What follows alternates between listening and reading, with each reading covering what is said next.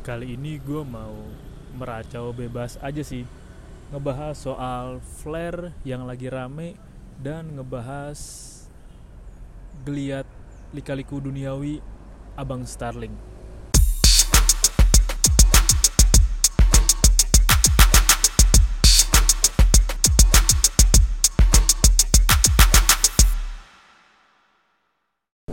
Kalau lu bisa dengar suara di belakang gue, ya gue lagi di pinggir jalan sih, gue lagi di Taman Suryo. Karena kan deket tempat gue kerja kan. Ya view-nya enak lah, banyak pohon-pohon, ada pemandangan-pemandangan hijau, ada tempat-tempat makan yang bagus, dan tentu saja ada Abang Starling. Tapi nanti deh gue bahas tentang Abang Starling gue mau ngebahas dulu soal flare yang lagi rame di media sosial. Nah, pokoknya kopi abang Starling emang juara deh. Oke, emang lagi rame kan soal foto prewedding yang pakai flare dan membakar tempat wisata di Bromo. Iya, ngebakar dan update gue baca hari ini Jumat di 8 September. Ini gue rekam di 8 September. Mungkin nanti akan gue post beberapa waktu kemudian dia sudah ada update kali ya. Tapi ini gue post per hari ini aja deh update nya jadi tersangka yang ditahan itu manajer dari WO iya gue gue nggak tahu ya posisi gue sih setuju tapi kalau dipidana jangan terlalu lama. Dan dendanya tuh kalau bisa denda sosial. Kenapa? Karena kalau buat gua si WO juga nggak tahu sih kalau pakai flare di sana itu nggak boleh dan bisa bikin kebakaran. Menurut gua ya karena emang bisa jadi tuh ya nggak tahu aja. Sesederhana emang nggak tahu makanya kan lagi didalamin per hari ini kan lagi dicari tahu lah apakah nanti kemungkinan ada tambahan tersangka lain ya masih bisa dilihat perkembangannya kayak gimana. Tapi emang ya udah disetujuin lah. Maksudnya tuh yang tersangka oke udah ketangkap tapi gue nggak tahu nih apakah si WO izin untuk mengambil foto di sana itu apakah ada omongannya kah ke pengelolanya kah atau pengelolanya nggak tahu kah bakal ada flare. Makanya lagi didalami kan. Tapi emang sangat disayangkan sih. Gue baca beritanya juga tadi yang di Kompas itu juga baru kemarin belum lama sudah pulih dari kebakaran tahunan. Ternyata itu ada apa yang kebakaran rutin. Tadi gue baca pernyataan dari pemimpin daerah di Malang sih emang ada kebakaran rutin tiap berapa tahun gitu. Nah sekarang terbakar lagi karena kejadian yang tidak disengaja. Ya gue yakin juga tidak disengaja. Siapa sih yang mau ngebakar tempat? Ya kita baik sangka dulu lah. Bisa jadi emang ya karena nggak tahuan dan emang nggak tahu itu emang mudah terbakar aja. Sebelum ke sana gue juga pernah beberapa kali lihat nggak tahu nongol aja di timeline gue ya kebakaran kecil kalau nggak salah tuh kayak di pabrik kapas deh. Jadi kayak ada video truk yang bawa kayak hebel tapi itu dia bentuknya kain gitu kayak wall atau kayak kapas. Itu udah api kecil banget. Awalnya emang nggak ada nyadar tuh tapi menyebarnya plus cepet banget. Kebakar udah di ada yang diselamatin sih gulungan yang kayak wall atau yang kayak kapas itu. Tapi ya ya kebakaran semua udah. Kebakaran. Nah sempat dibahas juga tadi ya karena lu nih jadi nanti di tempat wisat wisatanya bakal ada lagi nih plang. Banyak plang inilah jangan inilah jangan itulah jangan inilah jangan itulah. Yang ngerusak keindahan dari tempat wisatanya si Bromo. Kalau buat gue kita itu emang sulit. Emang sulit lah. Sulit kita nggak bisa mencegah orang untuk berkata-kata apa atau bertindak apa yang bisa kita lakukan hanya menghimbau. Pelang larangan kalau menurut gue ya perlulah untuk hal yang emang nggak pernah kepikiran kayak jangan bermain api sekecil apa pun gitu. Karena kan emang nggak tahu. Ada orang yang nggak tahu bahwa oh kayak ngisi bensin contohnya deh ada yang jangan bermain handphone saat mengisi bensin orang itu ada yang nggak tahu emang nggak tahu aja ah, ngisi main HP kenapa sih takut ganggu ya pas lagi bayarnya ya? Atau misalnya ah kenapa sih nggak boleh main HP emang so main HP aja dilarang? Kan hanya main HP doang. Apa karena apa kenapa emang? Karena kalau lagi WA kelihatan gak fokus atau lagi main musiknya ganggu atau apa? Atau nggak kedengaran pas lagi ngisi? Bisa aja loh ada orang yang kepikiran kayak gitu. Emang ada aja kita tuh juga nggak bisa nebak jalan pikiran orang. Beneran. Karena udah pernah kejadian kemarin di tempat gua juga. Ada tindakan yang bahkan di luar nurul dan di luar standar normal gitu. Suka ada aja. Mungkin kalau lu yang kerja berinteraksi dengan orang lain orang lapangan atau orang cabang atau bahkan dari orang bagian lain bagian lain suka ada suka ada aja gitu yang ide sendiri tapi di luar prediksi. Nah sama kayak yang terjadi di ya Bromo kemarin. Ya kita ambil baik sangkanya aja lah.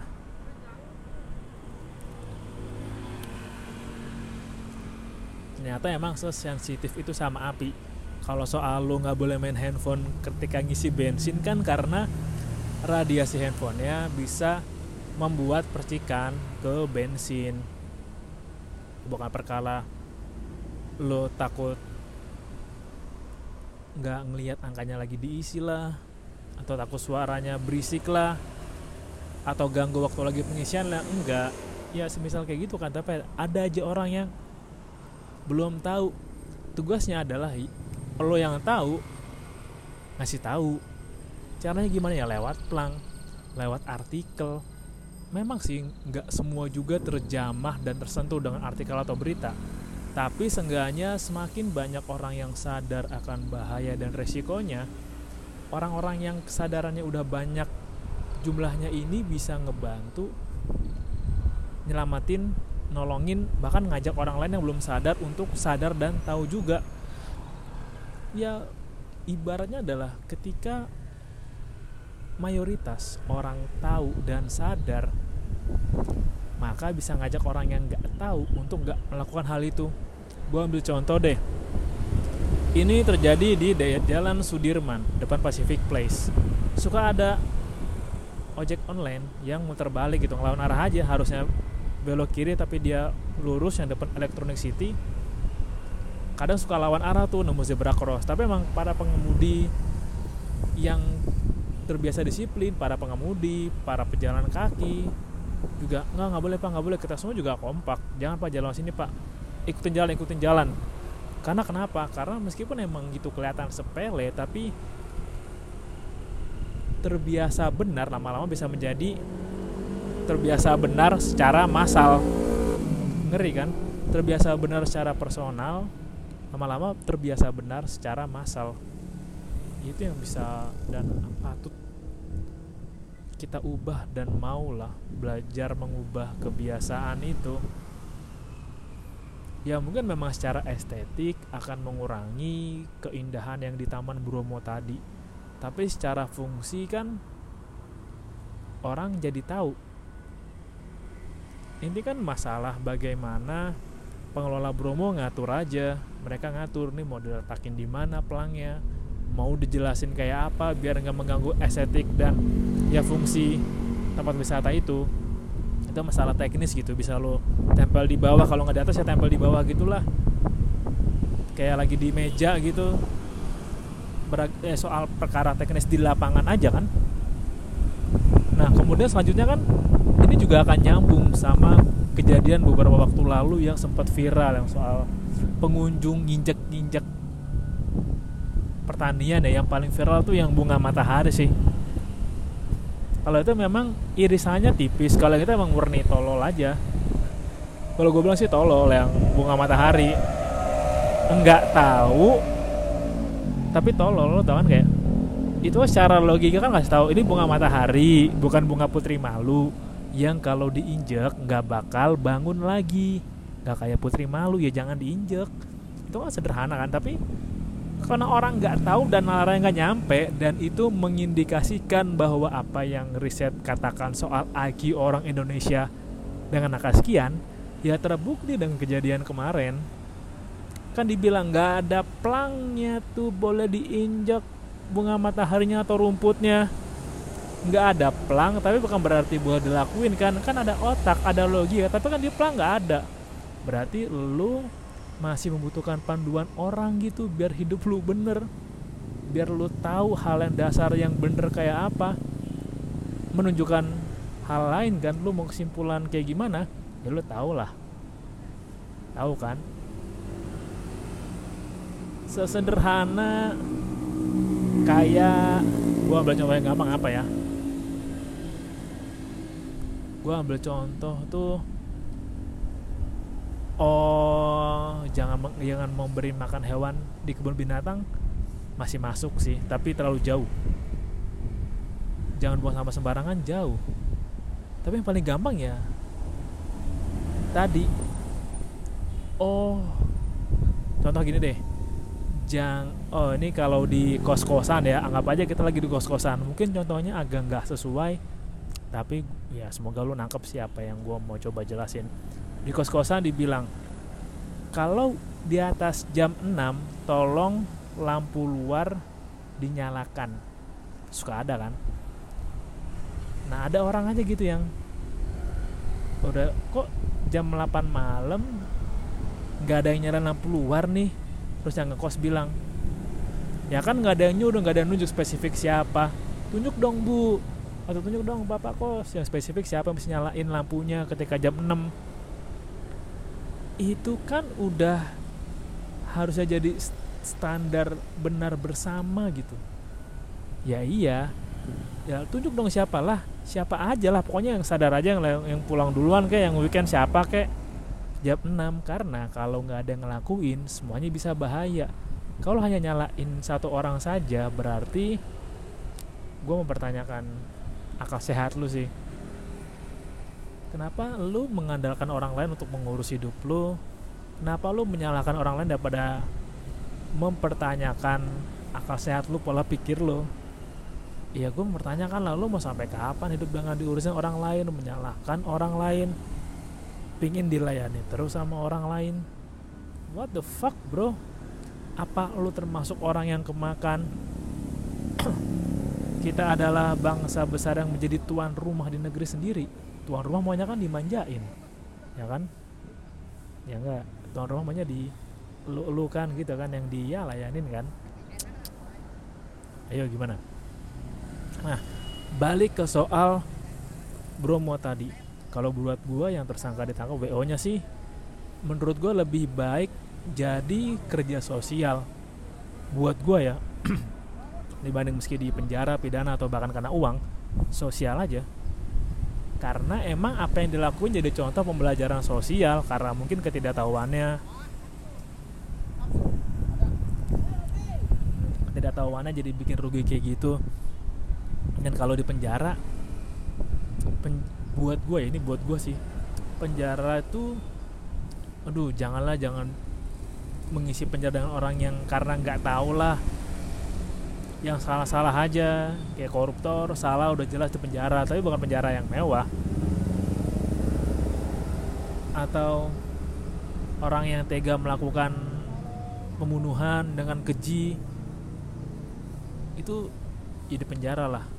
Tapi kalau orang yang nggak tahu dari penjara kena denda juga. Kalau WO nya tuh WO yang proper punya manajemen yang bagus. Kalau WO biasa baru merintis. Kasihan dong. Jadi kayak memberatkan UMKM tapi itu kan sanksinya kan sanksi nggak tahu. Sanksi nggak tahu diajarin dengan sanksi sosial juga. Entah sanksi sosial dia bekerja di sana secara sukarela dalam waktu tiga bulan mungkin atau bekerja untuk menjadi orang yang ngasih tahu ke semua pengunjung jangan nyalakan api gitu atau menjadi penggiat. Kayak saya WO saya berbuat kesalahan saya belajar kesalahan saya pakai flare di sini jangan ini bla bla bla jadi ada nilai lebih dan nilai asu. Nilai asu ya bukan asu bukan asu anjing bukan nilai asu. Ada nilai asu yang bisa dikasih tahu. Kita tahu dia salah karena dia nggak tahu. Kita beri sanksi yang sosial. Kita bantu lagi kembangkan WO nya karena kan kalau udah kayak gitu kan nama WO nya tercoreng dong. Karena ketidaktahuan ya kita perbaiki lagi dan kita sama-sama belajar dari sini. Lebih adil? Buat gue lebih adil bukan karena lo benar lo bisa berbuat semaunya sama yang salah. Itu pembelajarannya. Dan itu yang gue pelajari dari bang Penjai. Jadi ya ya gue tahu lo bener tapi masa lo nggak mau berbuat kesalahan? Ya gue tahu lo bener tapi kan bukan berarti lo bisa semena-mena orang dong ya kan? Gue juga mau meracau sih soal abang Starling. Gue seneng sih abang Starling adalah abang jualan yang paling mudah ditemukan kalau lagi ke mana-mana. Ke tempat rame atau jalan raya misalkan jalan raya nontol ya jalan raya yang kayak gue gini lah Jakarta Selatan kan. Gue lagi depan taman atau kayak lu bisa lihat aja TikTok gue yang di Bundaran HI ada Bang Starling atau di kayak waktu ke Taman Menteng tuh gue Starlingan juga deh.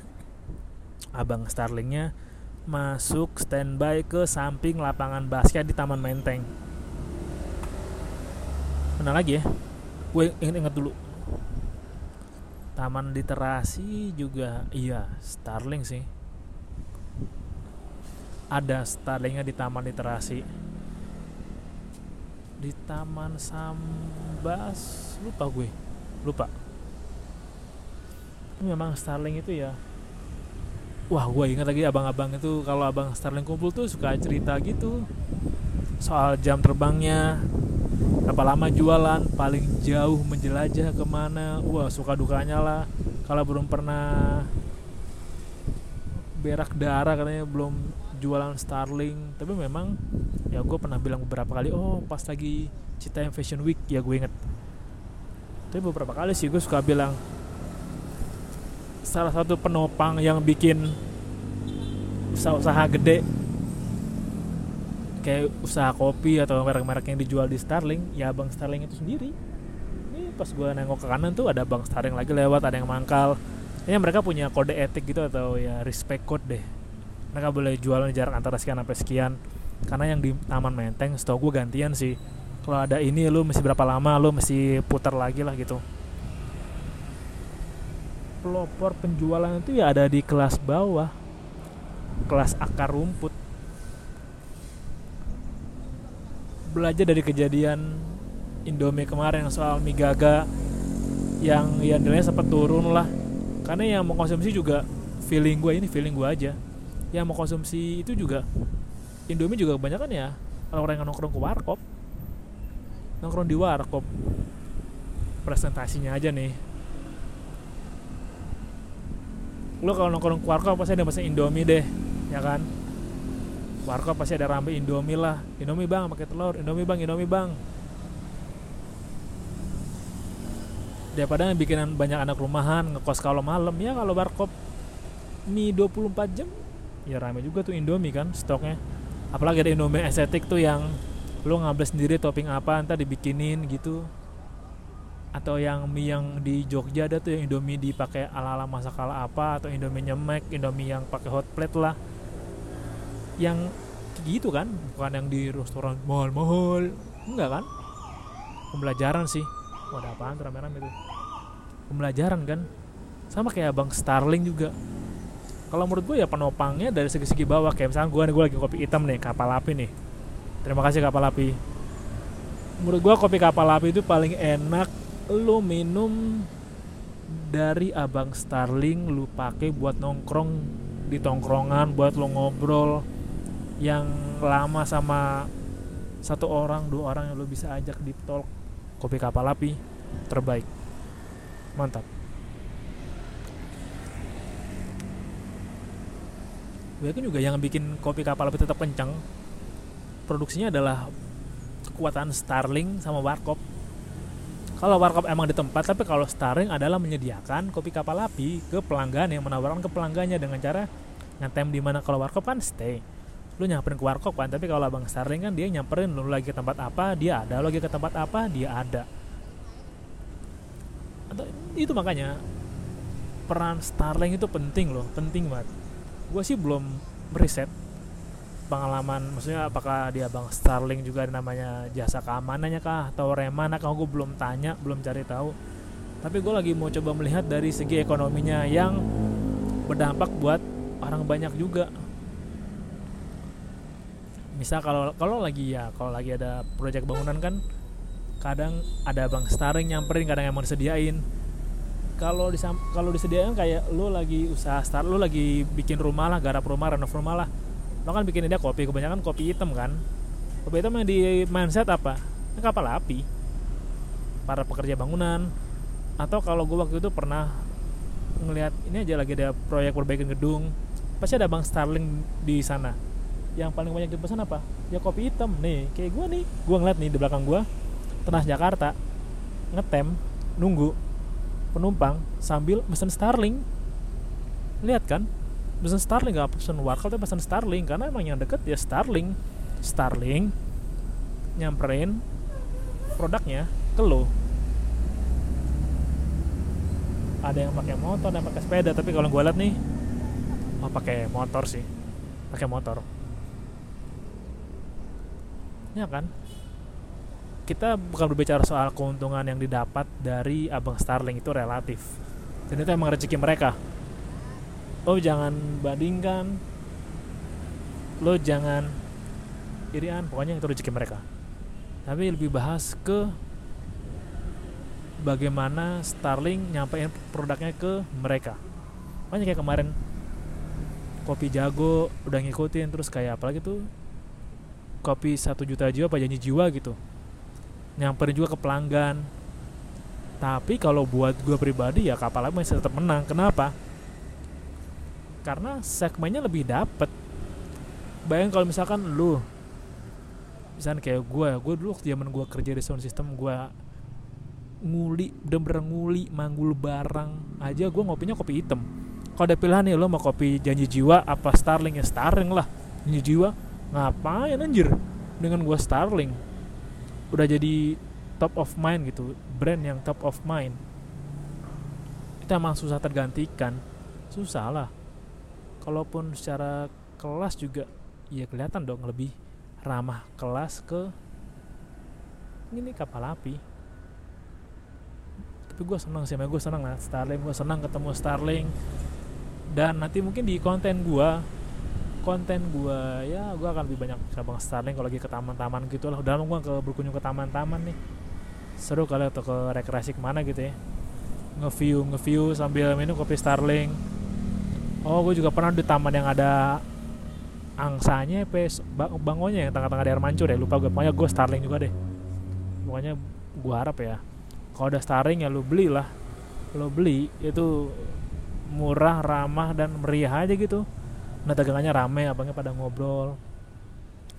Dan gue harap ya lu kalau emang ada Starling yang lagi mau apa lagi ya berusaha terancam lah usahanya lo tolongin lah. Karena ya bagaimanapun usaha kita ekonomi kita juga salah satu penyumbang terbesar dari konsumsi minuman adalah ya abang Starling itu sih racauan gue soal flare dan abang Starling lumayan lama juga ya ketika udah jam satu sih. Kayaknya gue mau balik lagi deh udah siang guys. Terima kasih udah dengerin dan salam low budget. Nggak harus mahal untuk nikmatin hidup